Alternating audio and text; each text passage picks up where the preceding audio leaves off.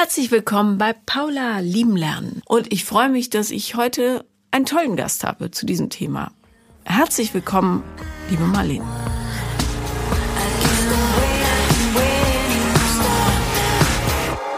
Herzlich willkommen, Marlene. Hallo. Das äh, ist so ein bisschen schräg, dass wir jetzt hier zusammensitzen, weil ich bisher noch gar keinen Kontakt mit dir hatte, sondern nur mit deiner Schwester mhm. und glaube ich, deren Zwillingsschwester. Genau. Kann das sein? Also es waren eine Menge Schwestern involviert, um dich hierher zu bringen. Genau. Liegt es daran, dass du keine sozialen Medien nutzt oder hast nee, du dich also nicht ich wollte immer dir auf jeden Fall mal schreiben, also wie es ja. immer so ist. Man hat ja. also immer gedacht, okay, bei jedem Hören, ah, ich muss ja auch unbedingt schreiben. Aber irgendwie kam es dann immer nicht dazu. Und letztens saßen wir mal wieder einmal zusammen und die beiden haben wieder die, ihre Hände über dem Kopf zusammengeschlagen und gesagt, und danach haben sie dir geschrieben und meinten, ja, schreib noch mal, damit du da hinkommst. Okay. Ja. Und das heißt, du bist ein Einzelgeschwister und genau. hast noch ein die Zwillingspaar. Sind, genau, die sind bedeutend jünger, also 13 Jahre jünger als ich. Aber oh. wir sind trotzdem sehr eng und sehr innig. Okay, also wie viele Jahre, äh, wie alt bist du? Äh, ich bin jetzt 34. Ach, dann sind die wirklich ganz jung. Ja. Okay, alles klar. Auf jeden Fall kann man sagen, äh, liebe Schwestern, ihr wart sehr, sehr engagiert und äh, ich freue mich, dass du heute hier bist. Ja, danke. Also wenn 21-jährige Schwestern die Hände über dem Kopf zusammenschlagen, dann ja. muss es schon arg sein. ja, also ich weiß auch nicht. Also ich würde sagen, ich habe alles im Griff, außer die Beziehung. Okay. Also alle anderen Lebensbereiche laufen top, mhm. aber Beziehung ist äh, ja schwierig, würde ich sagen. Und Erzähl mal. Also es gibt halt tatsächlich einen Mann, der mich jetzt mittlerweile, glaube ich, seit 13, 14 Jahren begleitet. Allerdings keine glückliche Beziehung, sonst wäre ich ja wahrscheinlich nicht hier. Ja. Äh, und ja, also wir haben uns einfach mal über Arbeit früher kennengelernt und ähm, hatten dann eine Affäre. Damals fand ich es auch ganz gut, hat es auch gut gepasst. Ich wusste aber von vornherein, dass er damals vergeben war und auch frisch Papa geworden war. Hat mich persönlich mit 21 dann noch nicht ganz so tangiert, muss ich ganz ehrlich sagen. Mhm. Und am Anfang habe ich es auch nur so gesehen, aber. Wie, wie alt ist er? Er ist knapp zehn Jahre älter. Mhm. Genau, und dann hat es halt erstmal so ganz schleichend angefangen und dann aber nach, weiß ich nicht, spätestens Date fünf oder sechs war ich halt unsterblich verliebt und äh, er war so der Superheld für mich und ich habe halt alles gemacht. Also wenn er angerufen hat, stand ich praktisch bereit und ähm, ja, es war schon, also ging relativ schnell, dass es mir damit eigentlich nicht so gut ging. Aber Darf ich kurz fragen, was hat er dir gegenüber für Argumente vorgebracht, warum er eine Affäre hat? Naja, dass es eigentlich nie geplant war, das Baby, ähm, aber dass sie jetzt wegen des Babys zusammen sind und eine Beziehung führen und dass eigentlich zwischen den beiden nicht so wahnsinnig viel läuft. Also weder sexuell noch liebestechnisch, also noch gefühlsmäßig. Aber für das Kind wollen sie es halt probieren und das Kind zusammen großziehen und ja. Mhm. Okay. Und es kam dann relativ schnell. Also ich meinte, ich würde es halt schon schön finden, wenn er sich trennt, weil er ja, mir, er hat mir schon ein gutes Gefühl teilweise gegeben. Also er hat immer gesagt, du bist schön, du bist schlau. Ich glaube, bis dato hatte ich das nicht so oft gehört. Und äh, ja, ich glaube, mit 21 war ich jetzt auch noch nicht so sonderlich weit irgendwie. Und dann ging es, glaube ich, zwei, drei Jahre, so eine Affäre äh, wo wir uns schon auch viel gesehen haben, auch mal, dass ich bei ihm zu Hause war, wenn sie nicht da war und alles so eine Geschichten. Und ich habe mich schon parallel dazu auch immer umgeguckt und auch neue Leute kennengelernt und teilweise auch Beziehungen geführt, die aber schlussendlich immer daran gescheitert sind, dass ich, wenn er dann doch angerufen hat und die erste Verliebtheitsphase vorbei war, dass ich dann doch zu ihm bin. Wieder und dann mich entweder getrennt habe oder was auch immer. Und ja, das ging so eine ganze Zeit. Dann gab es auch mal mehrere Cuts, also wo wir wirklich gar keinen Kontakt mehr hatten, auch teilweise zwei, drei Jahre. Ich war dazwischen halt auch verheiratet und auch eigentlich ganz gut verheiratet. Ja, warte mal, das, du sagst das so, ich war dazwischen auch verheiratet, eigentlich ganz gut verheiratet. Ähm, also wie, was? Ja, also wir haben uns dann, also wie gesagt, wir haben dann irgendwann auch mal einen Cut gemacht, hatten dann nur noch ab und an geschrieben, aber es gab halt immer wieder die Momente, wo ich aber auch gesagt habe, okay, irgendwann ich will das nicht mehr. Und dann habe ich halt meinen damaligen Mann halt kennengelernt, dem ich auch die Geschichte erzählt habe. Und er hat natürlich auch gesagt, er will, dass wir gar keinen Kontakt mehr haben, auch nicht irgendwie schreiben oder so. Und für den habe ich es dann auch gemacht. Und dann hatten wir, glaube ich, zwei, drei Jahre wirklich komplette Funkstille. Ähm, bis irgendwann dann die ersten Probleme in dieser Ehe kamen. Und mir ja dann einfiel, ach, da gab es ja jemanden, den ich immer toll fand. Für mich war es wie für einen Teenager so ein Popstar. Der mhm. hat alles richtig gemacht, der sah so mega toll aus, äh, der war immer toll und irgendwie alles andere habe ich irgendwie ausgeblendet. Ich weiß nicht, ich habe auch nur unsere, klar, wenn wir uns gesehen haben, hatten wir schöne Abende, ohne Frage. Also Und wir hatten immer guten Sex. Das ist wahrscheinlich auch ein Punkt, äh, der das sehr, ja. Und dann irgendwann halt so, wie gesagt, zum Ende der Ehe habe ich mich dann halt wieder bei ihm gemeldet und dann fing das wieder von vorne an. Und er war immer noch mit seiner Frau zusammen? Ja. Mhm. Glaubst du ihm die Geschichte, dass äh, zwischen den beiden nicht so richtig was also emotional glaube ich es tatsächlich. Ähm, betttechnisch, glaube ich, lief da mehr, als er mir gesagt hat. Also er hat immer gesagt, wir schlafen nicht miteinander. Irgendwann später war sie schwanger und also, ja gut, denke ich mal. War wahrscheinlich von ihm. Wir gehen davon aus. Ja. Okay, also ähm, ja, erzähl mal weiter. Dann. Ja, und dann ähm, fing es wieder an und ich habe aber da relativ schnell gemerkt, dass ich das nicht wieder will. Also wir hatten dann so zwei Monate wieder irgendwas am Laufen, wo ich aber dann dachte, okay, das ist genau der Punkt, den ich nicht will. Und dann habe ich es halt wieder beendet. Und äh, dann kam irgendwann ein halbes Jahr später der Anruf, sie hat sich getrennt. Und klar, wen ruft er sonst an als mich? Also es war so klar. Und dann, ja, wollen sie das jetzt endlich probieren? Jetzt bin ich endlich frei, jetzt können wir eine Beziehung führen. Und ja, ne, klar, für, also irgendwie fand ich es komisch, aber auf der anderen Seite war es ja immer genau das, was ich wollte. Auch noch, ich weiß nicht, war fast zehn Jahre später oder so. Also, ähm, hat trotzdem das. Und dann haben wir es halt probiert, sind natürlich auch gleich zusammengezogen. Und plötzlich war halt alles anders als jemals davor. Also da war nichts mehr, äh, da weder im Bett, also wir haben ewig nicht miteinander geschlafen, was ich dann halt nicht verstehen konnte, weil das ja früher immer der Punkt war, der uns mehr oder weniger zusammengebracht hat oder zusammengehalten hat. Er war halt ganz anders. Er hat so viel im Kopf gehabt, halt mit dieser Ex-Beziehung. Dafür, dass da ja angeblich nichts war, habe ich es nicht verstanden, dass er es ihn emotional so getroffen hat. Obwohl natürlich das Kind, das kann ich schon nachvollziehen. Also, dass ihn das natürlich, also sie waren halt irgendwie acht Jahre, war das Kind, glaube ich, alt, wo sie sich getrennt haben. Und er war ja trotzdem der Papa und war jeden Tag da und hat viel mit dem Kind zu tun gehabt. Ja, und dann weiß ich nicht, wo das eine katastrophale äh, Beziehung, würde ich sagen. Wo, also mein Problem, glaube ich, ist schnell, dass wenn ich nicht das kriege, was ich will, dass ich mir andere Leute suche. Also, dass ich äh, gucke und klar habe ich jetzt meistens nicht so die großartigen Probleme mit, dass mir irgendwer begegnet, den ich dann toll finde.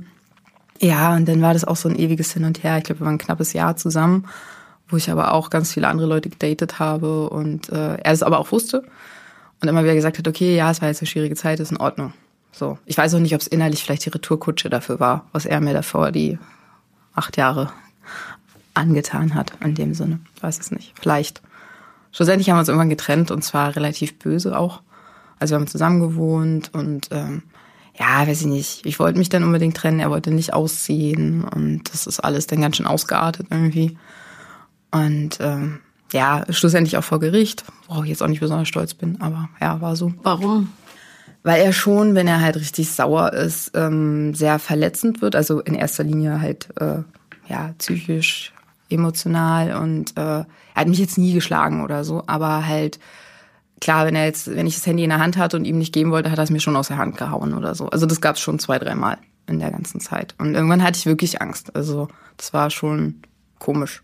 Also weil ich mein Mann ist immer größer, ist immer, also was heißt immer, aber meistens größer, stärker und er auch. Und ähm, da, ja, ich habe mir damals irgendwie rechtliche Hilfe geholt. Sie hat gesagt, ich soll es so machen. Weiß nicht, ob es der richtige Weg war, wahrscheinlich nicht, aber war halt damals irgendwie so. Warum wahrscheinlich nicht? Naja, weil es vielleicht, also ich glaube, in dem Moment habe ich es auch extremer gefühlt, als es tatsächlich war. Also, wie gesagt, wir hatten es dann über Gewalt, wie heißt das, Gewaltschutzgesetz irgendwie gemacht. Und es ging auch relativ schnell und dann musste er auch ausziehen. Ähm, aber dann kam wieder das Typische von mir, dann sind wir halt irgendwann zusammen in die Kiste gegangen und das war natürlich das Dämlichste, was ich machen konnte. Weil danach ist er in Berufung gegangen und schlussendlich hat er dann gewonnen und äh, ich glaube, ich habe letztes Jahr die Rechnung dann bezahlt. Also daher. Und wie viel? Ich glaube ein, zwei. Aber es ist natürlich auch nicht das Ende der Geschichte. Ich dachte es mal. Man ahnt es schon. Nein, und dann ähm, war auch nochmal ein Jahr wieder Funkstille und ein halbes, halbes, dreiviertel Jahr. Und dann fing es halt wieder an, dass wir geschrieben haben, dass wir uns getroffen haben, dass wir miteinander geschlafen haben. Und dann war ich schwanger. Und ähm, ja, es war nicht geplant, aber ich würde sagen, ich wollte immer ein Kind. Wir hatten schon vorher eine ganz schlimme Schwangerschaft, die, äh, also wo das Kind halt ähm, schwer behindert war und wo wir uns entscheiden mussten. Das hat natürlich auch ähm, viel kaputt gemacht und auch war auch super schwer. Und wo ich dann schwanger war, war es für mich halt, also für mich war klar, dass ich es so oder so behalte. Egal was ist, was mit ihm ist, war mir egal. Also Und ja, mittlerweile ist sie drei. Und ähm, ja, wir haben es dann nochmal probiert, wegen der Schwangerschaft. War nicht, also die Schwangerschaft war schön an sich, aber er, weiß nicht, er war halt öfter mal nicht da, drei, vier Tage, hat sich nicht gemeldet. Ähm, und ich glaube, in der Zeit ist meine emotional eh nochmal ganz anders. Und ähm, es hat schon wehgetan, klar. Wenn ich nicht wusste, wo er ist, ob er wiederkommt, ob er zu irgendwelchen Untersuchungen mitkommt oder ob er bei der Geburt dabei war. Da war halt immer die ewige Debatte, irgendwie meinen Schwestern halt zu sagen, okay, sie kommen mit für den Fall der Fälle, er kommt nicht. Was aber halt auch immer blöd war. Ne? Sie waren dann wie so eine, ich konnte halt auch nicht sagen, nee, ich nehme ihn nicht mit und nehme die beiden mit oder einen von beiden. Ähm, oder weiß ich, Fototermine, Babyshooting, wo er dann meinte, ach, ist ja nicht so wichtig, brauche ich da eigentlich nicht mit hingehen. Und es war schon komisch. Hm. Und dann kurz nach der Geburt sind wir zusammengezogen. Und ja, ich glaube, dann war ich sowieso erstmal nur auf die Kleine fixiert. Das war, also das ist auch immer noch das Beste aus der ganzen Geschichte, würde ich sagen. Ähm, ja, und dann waren wir nochmal ein Dreivierteljahr zusammen, bis wir uns dann, bis ich mich wieder getrennt habe, wieder ausgezogen bin. Also diesmal bin ich ausgezogen. Ja, und schlussendlich, ja, was ist jetzt der Fakt? Äh, er sieht sie nicht wirklich, er kümmert sich nicht wirklich. Ähm, ab und an schreibt er mal. Manchmal haben wir noch unsere schwachen Punkte, dass wir uns wieder treffen. So wie früher auch. Aber die Abstände werden größer und es geht mir damit besser, aber es ist noch nicht vorbei. Und es hat natürlich super viele Beziehungen kaputt gemacht.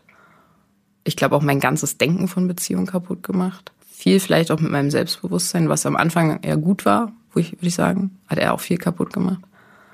Weil, ja, er ist da sehr krass, was er manchmal so sagt, so Thema Optik, so von wegen, du bist nicht meine Gewichtsklasse, das wäre nie das gewesen, was ich hatte, hätte haben wollen. Ähm. Ich bin sprachlos. bin sprachlos. Das ähm. ich auch noch nicht so oft erlebt.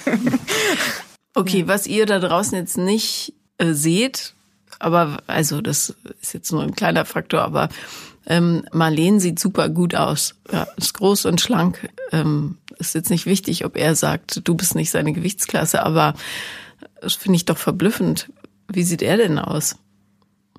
Ja, er ist groß, er ist schlank, also schlank Richtung dünn. Sonst, ja, sieht jetzt, glaube ich, mittlerweile auch nicht mehr so gut aus wie vor 15 Jahren, aber. Naja, gut. Auf jeden Fall, ähm, wow, was für eine Geschichte. Mhm. Was mich wundert ist, dass du sagst, dass du ein gutes Selbstbewusstsein hattest. Also ich glaube, am Anfang hat das gestärkt tatsächlich. Aber dann irgendwann hat das noch mehr ruiniert. Jetzt ist es, glaube ich, so ein Mittelding. Das kommt drauf an. Aber er hat schon immer noch, also wenn er was sagt, tut's immer noch weh. Nicht mehr so doll, aber es ist schon, hat er schon immer noch so eine gewisse Machtposition. Würde denn jemand mit einem großen, oh ja, obwohl Selbstbewusstsein und Selbstwertgefühl, das sind ja noch mal ein bisschen mhm. unterschiedliche Sachen. Ähm, wie ist es denn um dein Selbstwertgefühl bestellt? Ich würde sagen, es wird immer besser. Also jetzt, ich fühle mich schon langsam mit mir im Einklang, aber es hat auch lange gedauert. Warum hast du das oder warum hast du ihn so idealisiert all die Jahre? Weiß ich tatsächlich auch nicht. Also weil es nie jemand anders so gesehen hat. Also logisch, mit der Zeit haben ihn ja alle irgendwann mal kennengelernt und niemand so toll gefunden, wobei das ja auch immer Geschmackssache ist. Aber, aber er war immer alles. Alles, was ich wollte, alles. Ich weiß auch nicht. Auch heute manchmal ist es so. Ich weiß nicht, es ist auch immer noch, wenn ich ihn manchmal sehe, überrennt mich einfach dieses Gefühl. Also beschreib das mal ja, ist auch, also es Vertrautheit sicherlich auch nach all der Zeit, aber wenn ich ihn, weiß nicht, wenn er neben mir steht, will ich ihn umarmen, ich will ihn küssen und äh, ist immer noch so ein, also ich weiß nicht, es wird jetzt immer besser, aber es gibt immer noch so zwischendurch. Oder auch, also komisch ist auch immer, wenn jetzt jemand, also eine Beziehung scheitert, ist mein erster Weg, ihm zu schreiben. Ich weiß nicht warum. Er war ja gar nicht seine Aufgabe. Nee, aber wir haben damit halt so ein, weiß ich nicht, krankes Spiel zwischen uns entwickelt. Tatsächlich. Ja, ja. Das beschreibt es ziemlich gut. ja. Ich glaube, mir ist es auch ganz oft bewusst und daher, glaube ich, werden diese Abstände zwischen den Treffen immer weniger, äh, immer größer und die Treffen immer weniger. Aber es ist, wie gesagt, also ich, gut, letztes Jahr waren, haben wir uns zehnmal vielleicht gesehen. Das Schlimme ist, also dass es für mich dann eine Zeit lang noch schlimmer war mit meiner Tochter oder unserer Tochter, weil er dann irgendwann angefangen hat, sie nur noch zu sehen, wenn ich mit dabei bin. Wenn ich mitspiele, wenn wir auf Familie machen, wenn sowas halt ist. Und natürlich ist, ich hatte heute Morgen erst so viel das Thema, natürlich hätte ich mir was anderes für sie gewünscht. Also, ich glaube, ich bin keine schlechte Mama und ich kümmere mich gut. Aber natürlich kann ich nicht zwei Rollen übernehmen. Also das ist schon schwierig und ich hätte für sie gerne eine heile Familie gehabt und ich glaube, das fällt mir auch immer wieder auf die Füße. Das irgendwie, und ich finde es halt, also eine Zeit lang dachte ich mir, okay, was ist daran so schlimm? Also ich treffe ihn, wir machen das und dafür sieht sie ihren Papa und ist glücklich. Irgendwann war es mir dann, also war es mir das auch wert. Naja, ist man denn glücklich, wenn einem was vorgespielt wird, was gar nicht echt ist? Ich weiß nicht, ob er jetzt an sich, also wenn er sich um sie kümmert, macht er das schon gut. Bloß ich spreche über euch beide. Hm. Ja, wahrscheinlich nicht. Nee. Ich hatte halt aber auch jedes Mal wieder die Hoffnung, diesmal wird's anders, diesmal wird's besser, diesmal klappt's. Wie müsste es denn sein, dass es für dich funktioniert? Oder wie müsste er sein? Ich glaube, dass da zwischen uns, glaube ich, jegliches vorbei. Also nicht vorbei ist, also doch, ja, es ist vorbei, aber ich weiß nicht, äh, da ist, glaube ich, so viel kaputt, da ist nichts mehr. Ich glaube, ja, es ich, never ever schaffen, irgendwas da Vernünftiges. Also ich glaube, ich will jemanden, der, der mir Aufmerksamkeit schenkt, ist mir tatsächlich super wichtig. Ähm, Im Sinne von, von Zeit in erster Linie. Wobei ich natürlich auch arbeiten gehe, ich habe auch einen Job, aber trotzdem halt, also ich habe jetzt auch viele Leute kennengelernt, die so waren, lass uns am Wochenende mal treffen, einen Abend. So, das ist nicht für, also ist für mich keine Beziehung. Also das ist dann für andere Sachen nett, aber nicht so. Ähm, ja, der mich schon schätzt, klar der gerne, weiß ich nicht, der gerne mit mir zusammen ist. Äh, körperliche Ja ist mir auch wichtig, definitiv in alle Richtungen. Das ist, glaube ich, ja, jemand, der da ist. Wie nah bist du dir denn? Ich glaube schon recht nah. Also ich, ich denke auch, dass ich mich reflektiere und so. Und das, aber manchmal die Umsetzung noch scheitert. Also zumindest in diesem Punkt. Also ich glaube, ich kann vieles gut analysieren, aber ich kann es dann nicht tatsächlich nicht immer unbedingt umsetzen. Also wie gesagt, wenn es ist ja irgendwann auch deprimierend, wenn deine Schwestern dir mit 21 irgendwelche Beziehungstipps geben und du äh, über zehn Jahre älter bist, ist es schon. Weil die beiden haben natürlich so beide so Bilderbuchbeziehungen. Das ist total toll. Also ich freue mich, aber für mich nicht. Also was geben die dir für Tipps? Also was oder was sehen die? Was ist aus ihrer Sicht problematisch? Also klar, bei meiner einen Schwester kommt auch immer die Sache mit dem Selbstwertgefühl. Lieb dich einfach selber, guck in den Spiegel und find du dich schön, dann brauchst du es nicht von anderen hören. Ähm, Hat ja. sie recht? Ist unterschiedlich. Also es gibt so Tage, da gucke ich in den Spiegel und denke mir, wow, und es gibt Tage, da möchte ich mich nicht angucken. Und ich finde, wenn man jetzt älter wird, mag ich sowieso nicht, aber ja, lässt sich leider nicht vermeiden, aber gut. Ich finde das, ja, jetzt war nochmal so ein Punkt, glaube ich, so ab 30 fand ich, ging es nochmal abwärts, aber. Nein, ich, ich weiß schon, dass ich nicht schlecht aussehe. Ist aber auch immer natürlich, wie sehe ich aus, wie, wie gestylt bin ich. Äh, ich renne auch gerne mal. Ich, es gibt auch Tage, da interessiert es mich auch nicht. Hat ja nichts mit dem Aussehen zu tun, in Wahrheit. Hm. Ja, vielleicht kompensiere ich das damit. Weiß ich nicht. Kann schon sein. Obwohl ich so, ich weiß schon, was ich, also wie gesagt, ich habe mir, ich habe ein Studium, ich habe das alles gemacht, darauf bin ich schon stolz. Ich habe einen guten Job, ich habe eine tolle Tochter. Ich habe eine schöne Wohnung. Ich habe eigentlich eine ganz gute Familie. Also Mittel. Wieso Mittel? Ja, ich glaube schon, dass viel auch definitiv, wenn ich deine Podcasts höre, natürlich viel auch von der Familiengeschichte kommt. Viel von Mama. Erzähl mal. Ja, sie ist schon da. Wir haben auch Kontakt. Ähm, sie ist ihm sehr ähnlich vom Charakter. Also sie sind beide so eher härter, eher, sie sagen das, was sie sofort denken, ohne irgendwas blumiger zu formulieren oder so. Äh, ihnen fällt es, also weiß ich nicht, ich glaube, von Mama habe ich in 35 Jahren einmal hab dich lieb gehört und einmal ich bin stolz auf dich. Ich glaube, meine Tochter hat das in den drei Jahren schon öfter gehört. Ähm, ich habe nie das Gefühl, dass ihr das reicht, was ich mache. Es ist ja immer alles. Also sie ist schon für uns da, also, aber meine Schwestern kennen das auch, aber bei denen ist es scheinbar nicht so. Da hat der Papa, glaube ich, mehr abgefangen. Also meine Eltern haben sich getrennt, da war ich vier. Ich habe aber Kontakt gehabt mit Papa, auch immer noch. Da ist auch alles okay. Aber ja, wir hatten viele Auseinandersetzungen, auch gerade der Pubertät, dann kamen halt meine Schwestern, da war es, glaube ich, so eine Doppelbelastung, also Belastung für mich einfach, weil ich war 13, da war alles durcheinander und dann kamen die beiden noch und dann waren es noch Zwillinge und Mama war restlos überfordert, sagt sie auch selber. Ähm, das hat, glaube ich, schon viel beeinflusst. Und wie gesagt, so von dieser Art, wie die beiden agieren, sind die sich super ähnlich. Das wollen die beiden nicht hören. Das finden die beiden äh, total furchtbar. Aber, und beide sind aber auch so, wenn ich jetzt, sage ich mal, abends unter der Brücke stehen würde und ich wüsste, wohin, könnte ich beide anrufen und beide würden kommen. Also das, äh, wie gesagt, das ist auch nicht so, ich weiß schon mittlerweile, weiß ich, dass sie mich äh, liebt und bla, aber sie, ich bin ganz anders. Also ich kommuniziere das ganz anders und das fällt mir schon tatsächlich ähm, schwer. Und da waren viele Sachen, viele Sachen in der Teenie-Zeit und ja, ich hatte so oder so auch mal äh, psychische Probleme. Ich habe mir jahrelang die Arme aufgeschnitten.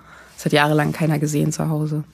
Aber es ist okay, es ist durch. Also damit habe ich meinen Frieden gefunden und ich habe auch eine Therapie gemacht, habe es alles gemacht. Ich weiß nicht, ob es euch auffällt, liebe Hörer und Hörerinnen, aber ich habe das ganz starke Gefühl, dass Marlene bis zu diesem Punkt sehr, sehr viel relativiert, was ihr so passiert ist und eine doch recht große Distanz zu sich selber hat. Aber wir hören mal weiter. Warum sagst du das so nebensächlich, dass du dir die Arme aufgeschnitten hast? Weil ist ja vorbei. Also ich krieg dafür auch immer noch, also ich stehe schon dazu, ich stehe ähm, auch mittlerweile, also habe ich auch gesagt, finde ich schlimm, also ich arbeite in der Schule, natürlich ist es, also ich renne auch im Sommer mit einem T-Shirt rum und ich weiß auch, dass es natürlich die Blicke auf sich zieht, aber ich bin mittlerweile an dem Punkt, dass ich sage, ich bin stolz darauf, dass ich es geschafft habe, dass ich es nicht mehr mache und es gehört ja zu mir. Viele andere Sachen sieht man halt nicht. Wer Drogen konsumiert hat, wer Alkohol, sieht man nicht unbedingt, außer du machst das so massiv. Ähm, aber es, es ist okay. Also ich habe damit für mich kein Problem mehr. Aber ich höre natürlich davon auch immer viele, auch selbst meine Schwester sagen, das habe ich mir eigentlich mehr oder weniger ausgesucht. Da habe ich, äh, da wollte ich meine Aufmerksamkeit. Haben wir auch öfter Streitpunkte, weil die noch nie Probleme hatten, also noch nie psychische Probleme hatten. Warum hast du dir die Arme aufgeschnitten? Also war das eine Erleichterung? War das das Sichtbarmachen des inneren Kampfes? Was war das für dich? Ich glaube, also zum zu dem schlimmsten Punkt war es tatsächlich noch überhaupt irgendwas zu fühlen, weil ich nichts mehr gespürt habe, nichts, gar nichts. Es war irgendwann so tot. Also. Woran lag das? Ich glaube wirklich, also war, ich meine, jeder kommt in die Pubertät, aber für mich war es irgendwie alles zu viel. Also in der Schule war, lief es nicht mehr so, ähm, dann kam, zu Hause kamen die beiden, ähm, Mama war halt nur noch bei den beiden, was ja auch okay ist, waren halt Babys, aber Wer hat sich denn um dich gekümmert in der Zeit? Nicht so wirklich irgendwer. Lass ruhig laufen. Ja, es war ja auch, sie hatten halt eine neue Familie und ich war irgendwie da. Also ich habe einen ganz tollen Stiefpapa, der ist mega, aber die haben einfach nochmal von vorne angefangen. Und ich war noch da. Und es war mit 13 sowieso schon, da ist halt alles durcheinander. Da fängst du an, klar, spielen andere Leute also auch eine Rolle. Und ähm, ich glaube, es hat vier Jahre keiner gesehen. Und ich habe es an den Armen gemacht. Ich habe es nicht irgendwo an Füßen oder unauffälligen Stellen gemacht. Und es hat keiner gesehen. Es hat keinen interessiert. Es hat auch in der Schule keinen interessiert. Also doch, ich hatte Freunde. Also um Gottes Willen. Nein, die hat es schon interessiert. Ja, ja, aber Autoritätspersonen ja. halt, ja. Wenn man diese am Anfang zugehört hat, kann man den Eindruck gewinnen, dass alles einfach easy peasy ist und diese Geschichte mit dem Typen ist halt so passiert. Aber ich hoffe, du merkst selber, dass es da noch größere Parallelen gibt, als du dir so zugestehst. Mhm. Also dieser wahnsinnige Wunsch, gesehen zu werden und diese große Emotionalität, die ja auch sowas Heimliches mit sich bringt und eine Auf und Ab der Gefühle, kann durchaus auch süchtig machen. Mhm löst aber das Problem nicht. Mhm. Ich weiß nicht, was ihr in der Therapie besprochen habt. Ja, also war halt eine Verhaltenstherapie, ging es eher um die, also er hat auch gesagt, eher um die Jetztzeit, um die Gegenwart und nicht unbedingt um die Vergangenheit. Er meinte, ich soll es auch ruhen lassen. Was für ein ähm. bescheuerter Rat, entschuldige. ja. Aber ich weiß auch nicht, es gab dann immer wieder, klar, ich wollte es dann immer wieder machen, auch nochmal eine neue Therapie oder so, weil ich ja auch selber merke, dass, also ich glaube auch klar, durch meine Tochter nochmal ganz andere Punkte aufgekommen sind. Ähm, dann gab es immer halt irgendwie entweder was halt im Studium oder dann ging es um die Verbeamtung, wo du der halt nicht unbedingt eine Psychotherapie nebenbei laufen lassen solltest, außer du bezahlst sie selbst. Habe ich, ich habe auch immer ein paar Teile gemacht und ich habe ähm, also nach dieser anderen Schwangerschaft, die also für mich relativ dramatisch war, ähm, bin ich auch drei, vier, fünf Stunden auch da. Also aber ging es nur um den Fakt der Schwangerschaft und der Geburt. Ähm, hingegangen, auch zu einer Therapie. Aber ja, also geht ja auch immer um Geld, wenn ich ganz ehrlich bin. Auch, auch wenn es viel wert ist, ja. Aber es geht um Geld, es geht um Zeit. Ich bin jetzt aktuell meistens mit ihr halt viel nur zusammen. Klar, sie geht in die Kita. Ähm, meine eine Schwester wohnt ja noch in Berlin, die kümmert sich auch total, also regelmäßig. Die andere ist jetzt aber auch weggezogen, also fällt sie da auch in dem Falle flach. Und Mama hat so ein kein schlechtes Verhältnis zu ihr, aber ähm, es fällt ihr schwer, jetzt mal zu sagen, ich nehme sie einmal die Woche. Also wenn ich sage, ich muss arbeiten, sagt sie sofort, ja, nehme ich, kein Problem. Wenn ich jetzt mal sage, ich brauche vielleicht mal einen Nachmittag für mich oder vielleicht sogar für ein Date, ist es für sie nicht akzeptabel. Dann such dir einen Freundeskreis, der hilft. Hm. Also andere Mütter hm. oder so zum Beispiel. Ja. Ist wichtig. Hm. Ich habe nämlich das Gefühl, dass äh, das wahre Thema noch gar nicht so richtig bearbeitet wurde. Hm. Und darum fällt es dir auch so schwer, aus dieser Geschichte auszusteigen, die natürlich von außen haarsträubend ist. Mhm. Also weil es die totale Selbstdemontage ist. Ja. Und es ist aber nach dem, was du bis jetzt erzählt hast, auch total logisch, dass du in sowas landest, weil du einfach ja auch gewohnt bist, nur unter bestimmten Umständen gesehen zu werden. Hm. So. Und die Frage ist, ob du jetzt überhaupt aushalten würdest, wenn jemand dich wirklich vollumfänglich anguckt. Mhm. Ich habe tatsächlich jemanden kennengelernt vor, also ich lerne ja dauernd jemanden kennen, das ist auch immer so ein Punkt, aber vor drei Wochen, wo alles anders ist, aber das schockiert mich manchmal, glaube ich, noch. Mhm. Und ich kann mich auch, ich habe auch mittlerweile so eine, nicht äh, Angst, ja, weiß ich nicht, klingt schon fast zu dramatisch, aber dass er auch wieder weg ist. Also das ist so, ich bin so gewöhnt und es hat auch in den letzten Jahren mich nichts mehr interessiert. Ist egal, wer gekommen ist und wer gegangen ist, kommt ja auch der nächste. Ja, aber das ähm, weist ja wiederum Parallelen auf zu deiner Pubertät, wo du auch alles, wo du auch versucht hast, nichts zu fühlen, ne? damit mhm. du nicht verletzt wirst. Ja. So, und jetzt ritzt du dich nicht mehr, aber betreibst halt Dauerdating. Das ist ja nicht viel mhm. anderes. Ja. Also irgendwas spüren, wenigstens kurz. Mhm. Ja, ich glaube, also es sind halt immer diese anfänglichen Verliebtheitsphasen, glaube ich, die mich immer sehr anziehen. Ja, und klar, so hoch.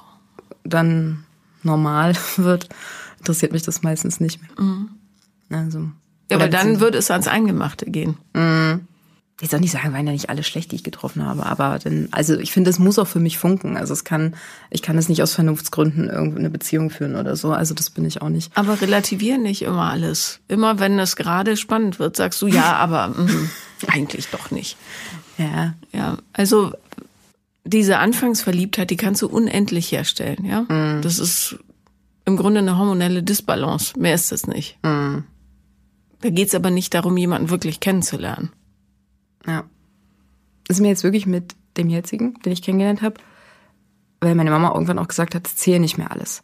Behalt's einfach für dich, erzähl nicht, was du schon alles gemacht hast, dann hast du halt einfach super schlechte Karten bei Männern. Wow. Und irgendwann hast du halt nichts mehr erzählt. Dann hast du nur noch die drei wichtigen genannt. Der, mit dem ich verheiratet war, kann ich ja schlecht abstreiten. Dem, von dem ich ein Kind habe und vielleicht noch irgendwen aus der Jugend. So, Punkt. Und er ist jetzt der Erste, der alles weiß der komischerweise mir sehr ähnlich ist. Ich weiß noch nicht, ob es gut oder schlecht ist. Ähm, der es aber auch versteht und der es nicht, also auch nicht schlecht redet. Also von wegen, ist ja nun viel bei Frauen immer gleich Schlampe, bla bla bla. Ähm, der es gar nicht sagt, nichts Negatives sagt und der das einfach so sieht und der auch, wenn ich mal rumzicke, darauf eingeht, der mich nicht stehen lässt oder sagt, jetzt zick erst mal aus, dann kannst du wiederkommen. Klingt ganz gut. Hm. Wie groß ist deine Angst schon? Hm, schon manchmal ganz schön. Mhm. Aber das Coole ist, dass wir selbst darüber reden. Dass Gut. ich ihm das echt sagen kann, dass ich einfach denke, auch sobald ich es jemandem erzähle, weil meistens war es immer so, man hat es irgendwie mal erzählt und dann nächsten Tag kam nichts mehr oder die Person war einfach weg oder so. Ja, aber dann sind es nicht die passenden Personen. Mhm. Du musst dich mitteilen können. Mhm. Jeder von uns. Und wenn das jemand nicht aushält, dann ist er nicht der richtige Mensch. Mhm. Fand ich auch mit Mama ganz spannend, obwohl selbst meine eine Schwester meinte, nimm sich so ernst. Ich habe sie erzählt, ich habe einen neuen Freund und sie so, ach, mal wieder. Sie hat nichts gefragt. Ja, lieblos. Ja, sie, hat, sie wollte nicht wissen, wie er heißt, sie wollte nicht wissen, wie alt er ist, was er macht, woher er kommt, nix. Was löst das für ein Gefühl aus? Ich glaube, würde ich echt sagen, es verletzt mich, ja. Aber ich finde es total blöd, dass mich das verletzt. Wieso? Es soll, also es ist wahnsinnig verletzend. Es sagt, ich interessiere mich nicht für dich. Und das von einem Menschen, der sich unbedingt für dich interessieren sollte, nämlich die eigene Mutter. Hm. Natürlich, das muss dich verletzen, sonst wärst du tot. Ja, ja, wahrscheinlich hat es halt trotzdem schon 30 Mal vorher gehört. also. Aber relativier es nicht. Wieder machst du ja. das.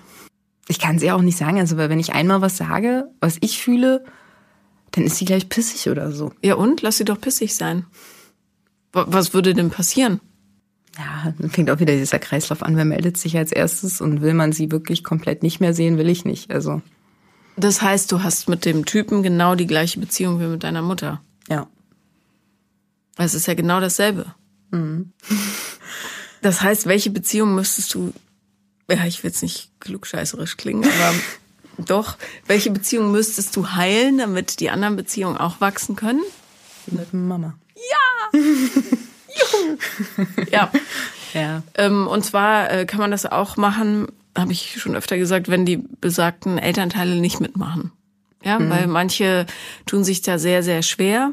Manche überraschen einen aber auch, weil sie dann mhm. froh sind, dass plötzlich diese ganze Betongeschichte, die sie drumherum gebaut haben, eingerissen werden kann. Mhm. So oder so, das ist das Thema. Ja. Ich weiß es gar nicht, ob sie es. Also witzigerweise habe ich ihr letztens erst wieder gesagt, sie soll mal mit ihrer Mama eine Therapie machen, ähm, weil daher ja ruht das alles. Ja, Generationentrauma. Ähm, ja und ähm, aber sagt sie, sie braucht es nicht. Das ist doch alles okay. Hm. Und ich weiß nicht, was ich jetzt sage. Also wenn ich ihr das sagen würde. Irgendwie. Naja, es ist nicht alles okay, weil ich mit meinen Männern genau die gleiche Beziehung führe, wie ich mit dir habe. Nämlich wenig wertschätzend, irgendwie lieblos. Wir leben so nebeneinander her und in der Tiefe mögen wir uns, aber so richtig kennen tun wir uns auch nicht. Mhm. Also ich glaube, auf der einen Seite kennt sie mich schon, aber es ist halt, ja, sie ist, sie ist da völlig anders in allen Punkten, glaube ich. Sie hat da immer so, weiß nicht, wir wohnen 20 Minuten auseinander. Sie sagt, wir wohnen mega weit auseinander. Sie tut so, als würde ich in München wohnen. Ja, ich verstehe es auch nicht. Und sie, äh, ja, sie hat da an ihre, weiß ich nicht, ihre Prämissen auf andere Punkte gesetzt. Ja, vor allem musst du es nicht erklären. Hm. Also auch mir nicht. Hm. Ja. Das ist das Thema. Und darum gerätst du in Beziehungen, die genauso oberflächlich und verhärtet sind wie die Beziehung zu deiner Mutter. Mhm. Und drei Wochen in einer neuen Beziehung, ich würde nie sagen, ich habe einen neuen Freund nach drei Wochen. Mhm. Weil du ja noch gar nicht ja. bei vollem Bewusstsein bist quasi. Aber ich kann dir jetzt schon garantieren, dass du Panik kriegen wirst. Und das wird so in ungefähr spätestens sechs Wochen einsetzen die totale Panik. Der Typ kommt mir zu nahe, der sieht plötzlich alles, was ich versucht habe zu verstecken und du wirst Gründe finden, warum er blöd ist. Hunderttausendprozentig. Und da musst du aufmerksam sein jetzt. Mhm. Weil das ist dein Ego, was versucht dich zu schützen vor Verletzungen, ne? die du erleiden würdest, wenn du dich wirklich präsentieren würdest. Weil, wenn du es früher gemacht hast oder heute auch noch, deiner Mutter gegenüber sagt sie, schon wieder, interessiert mich nicht. Mhm. Das heißt, du darfst dich gar nicht zeigen, weil es niemanden interessiert. In Gänsefüßen. Mhm. Wenn aber jemand sagt, ich will dich aber sehen, wird dein Ego mit Angst reagieren mhm. und um sich schlagen. Ja. Und da fängt der Spaß an dann. Dann nämlich nicht wegzulaufen und zwar unabhängig davon, ob du mit dem Typen jetzt drei Monate zusammenbleibst oder 30 Jahre, völlig egal. Aber da ist eine super Lernmöglichkeit. Mhm.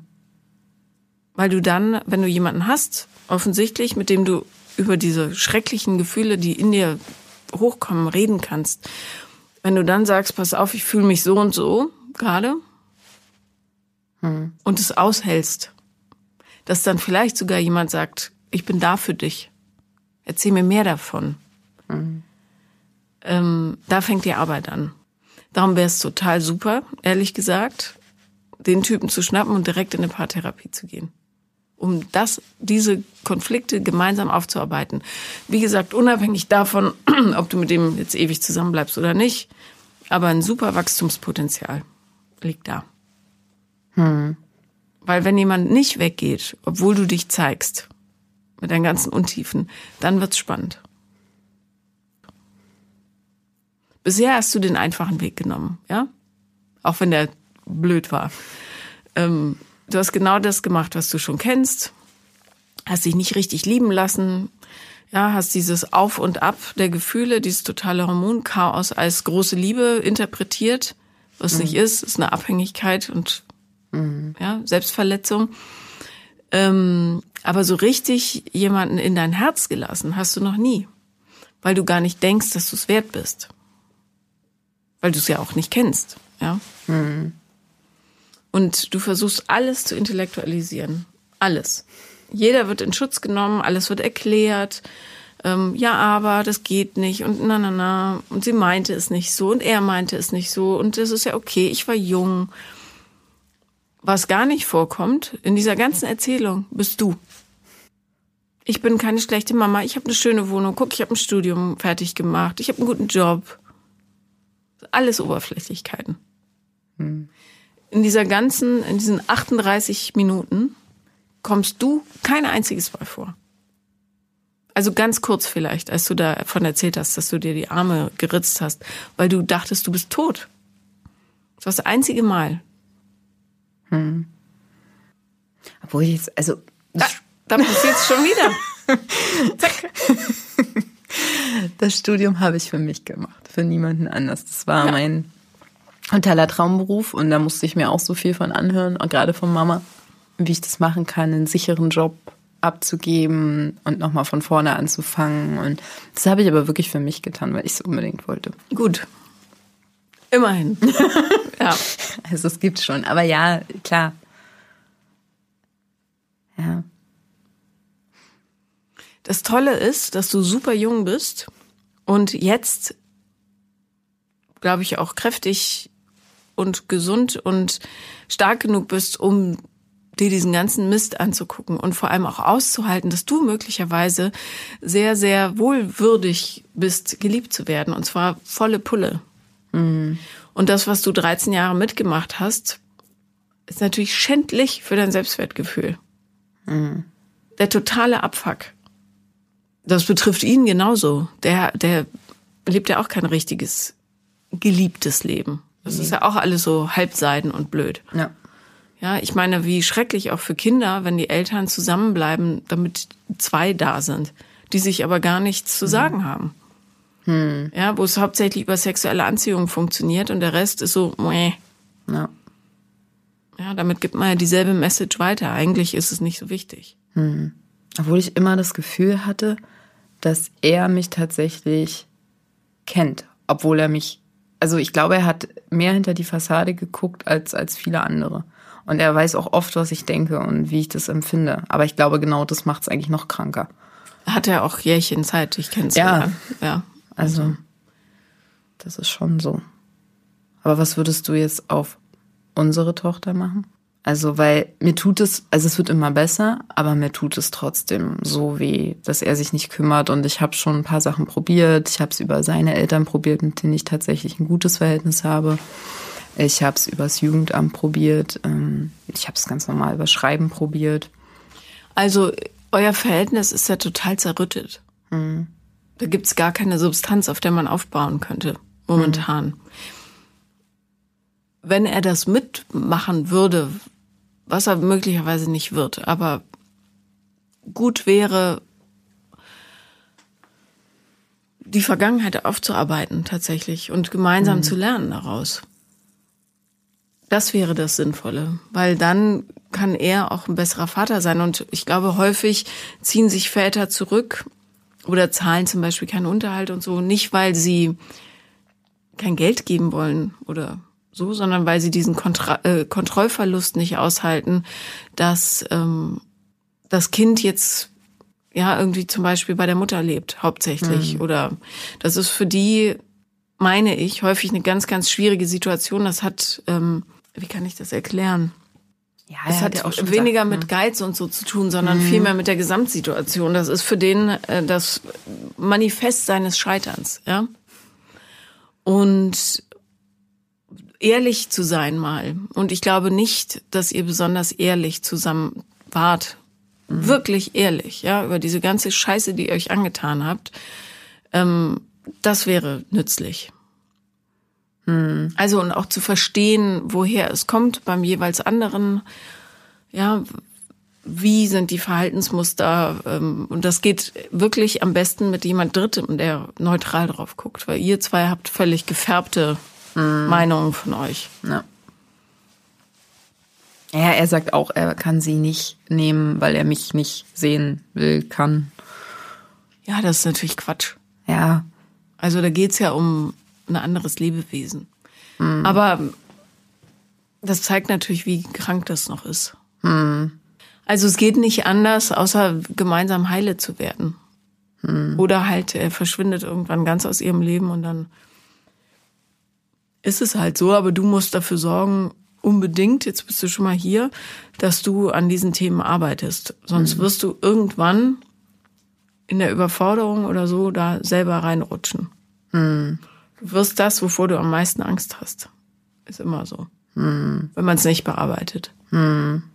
Obwohl ich, ja, ich weiß nicht, also bei ihr glaube ich tatsächlich mache ich es anders als meine Mama. Ähm, aber es gibt schon so Momente, wo ich mich manchmal in ihr sehe, was ich natürlich auch ganz abstoßend finde, ganz ehrlich, aber ja. Was meinst du? Weiß nicht, ich hasse es, wenn mich irgendwas an meinem Charakter an sie erinnert. Finde ich das ganz schrecklich, aber. Mhm. Obwohl sie ist ja auch nicht komplett, ja, jetzt fange ich schon wieder an, aber sie ist ja nicht ein schlechter, sie ist ja kein schlechter Mensch. Ja, jeder darf einen Schnaps trinken, bei jedem, obwohl, dass du heute sagst. Das sind bestimmt schon 45 gewesen. ähm, nein, natürlich ist sie kein schlechter Mensch. Die wenigsten sind sch schlechte Menschen, ja. aber ähm, viele sind halt nicht in der Lage, sich vernünftig zu benehmen mhm. und ihre Gefühle freizulassen. Mhm ja, sondern äh, wenn jemand immer aus Wut und Härte reagiert, dann aus Selbstschutz meistens. Mhm. Was sagt, dass sie da noch ein paar Leichen im Keller hat. Ja. Vielleicht kannst du versuchen, dich davon frei zu machen, immer ähm, Ausreden suchen zu müssen, warum irgendwas gerade gemacht wird oder warum mhm. sich jemand verhält, sondern dich einfach mal darauf konzentrieren, was gerade in dir passiert, wenn sich jemand wie auch immer benimmt, verhält, dir gegenüber oder deinem Kind gegenüber. Ja, dass du mehr mit deinen Gefühlen in Kontakt kommst mhm. und auch lernst, die auszuhalten und die nicht immer wegdrücken musst mit, obwohl, mhm. obwohl ja eigentlich so schlimm ist es nicht oder sie versucht's ja oder er versucht's ja oder was auch mhm. immer. Ja. Aber ich finde es witzig, weil also für mich empfinde ich mich als total empathisch und total gefühlvoll. Und ich weiß auch, dass ich schon von ganz vielen Leuten gehört habe, also zumindest an am Ende der Beziehung, wie krass gefühlskalt ich sein soll. Und ich finde, das passt gar nicht in meine Wahrnehmung von mir.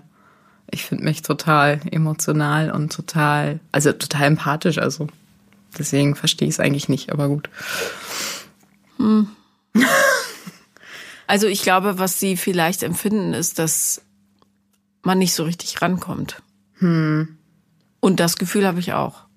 Okay. Also du bist sehr versteckt. Krass. ja, würde ich nie. Ich, ich finde immer, ich bin wie ein offenes Buch. Gar nicht. Ich habe immer so das Gefühl, weil ich immer über alles rede und immer alles sage und ja. Wie gesagt, es gibt einen intellektuellen Zugang und es gibt einen emotionalen Zugang zu den Dingen. Und in den intellektuellen Dingen bist du super. Total fit, kannst es ganz schnell alles rationalisieren und so. Mhm. Aber zu sagen, ich liebe dich und zu leben, ich liebe dich, sind halt andere Dinge. Hm. Ja, oder auszuhalten, wenn dich jemand liebt. Hm. Das muss ich erst mal alles sacken lassen. ich könnte mir vorstellen, dass ihr, ähm, ja, und ich verstehe den Punkt, Therapie ist teuer und so weiter, aber jetzt bist du ja verbeamtet. Hm. Ähm, jetzt kannst du auch eine Therapie anfangen. Hm. Muss man ein bisschen warten.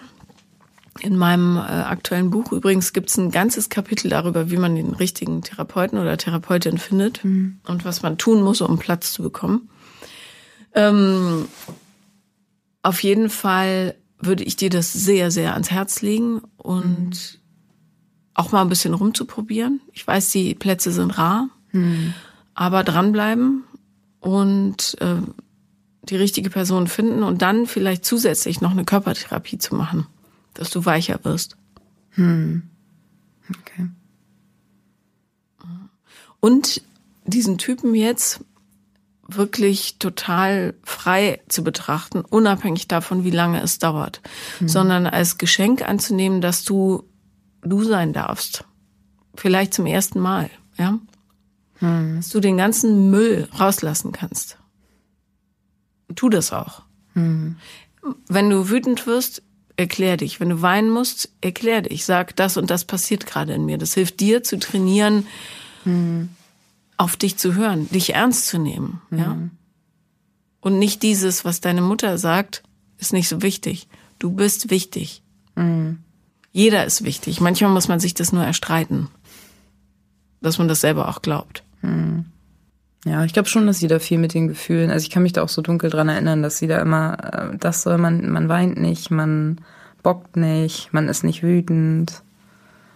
Ich weiß nicht, nicht, was sie sich darunter vorstellt dass man immer nur fröhlich und funktionieren halt. Ja. Wer funktioniert, läuft nicht Gefahr, verletzt zu werden. Ist doch mhm. logisch. Ja. Aber das hat sie, glaube ich, immer so, die ganzen prägenden Jahre, glaube ich, kommuniziert. Offensichtlich, ja. Mhm. Das Gute ist, du bist ja jetzt kein Kind mehr, sondern eine Erwachsene. Jetzt kannst du machen, was du willst. Mache ich ja meistens auch, aber. ich äh, ich habe das Gefühl, dass die Nähe zu deiner Mutter noch nicht die Distanz hat, die sie bräuchte für ein Erwachsenenverhältnis. Ja. Ja, weil du immer noch hoffst von ihr, dass die Bestätigung zu bekommen, die du dir ersehnst. Ja. Und die kann sie dir aber gar nicht geben. Hm weil sie nicht die Werkzeuge dazu hat. Darum ist es so wichtig, dass du es für dich selber machst. Mhm. Oder jeder von uns, ja. Jeder von uns muss es für sich selber machen, weil sonst bist du in so einer Erwartungshaltung gefangen, dass es irgendwann passieren wird, wenn du nur dich irgendwie verhältst. Damit verpasst du aber wieder die Chance, du selber zu sein. Ja? Ja. Du hast eine ganz, ganz große Chance auf ein Leben voller Liebe. Tausendprozentig. Ohne obwohl. ja, arbeite dran. Super. Das war Paula lieben lernen. Und wenn ihr auch mal dabei sein wollt, dann schreibt mir eine Mail an paulalambertmail at gmail.com oder auf Instagram the real Paula Lambert. Wenn ich nicht antworte, schreibt nochmal, nochmal und nochmal. Wir finden uns. Bis bald.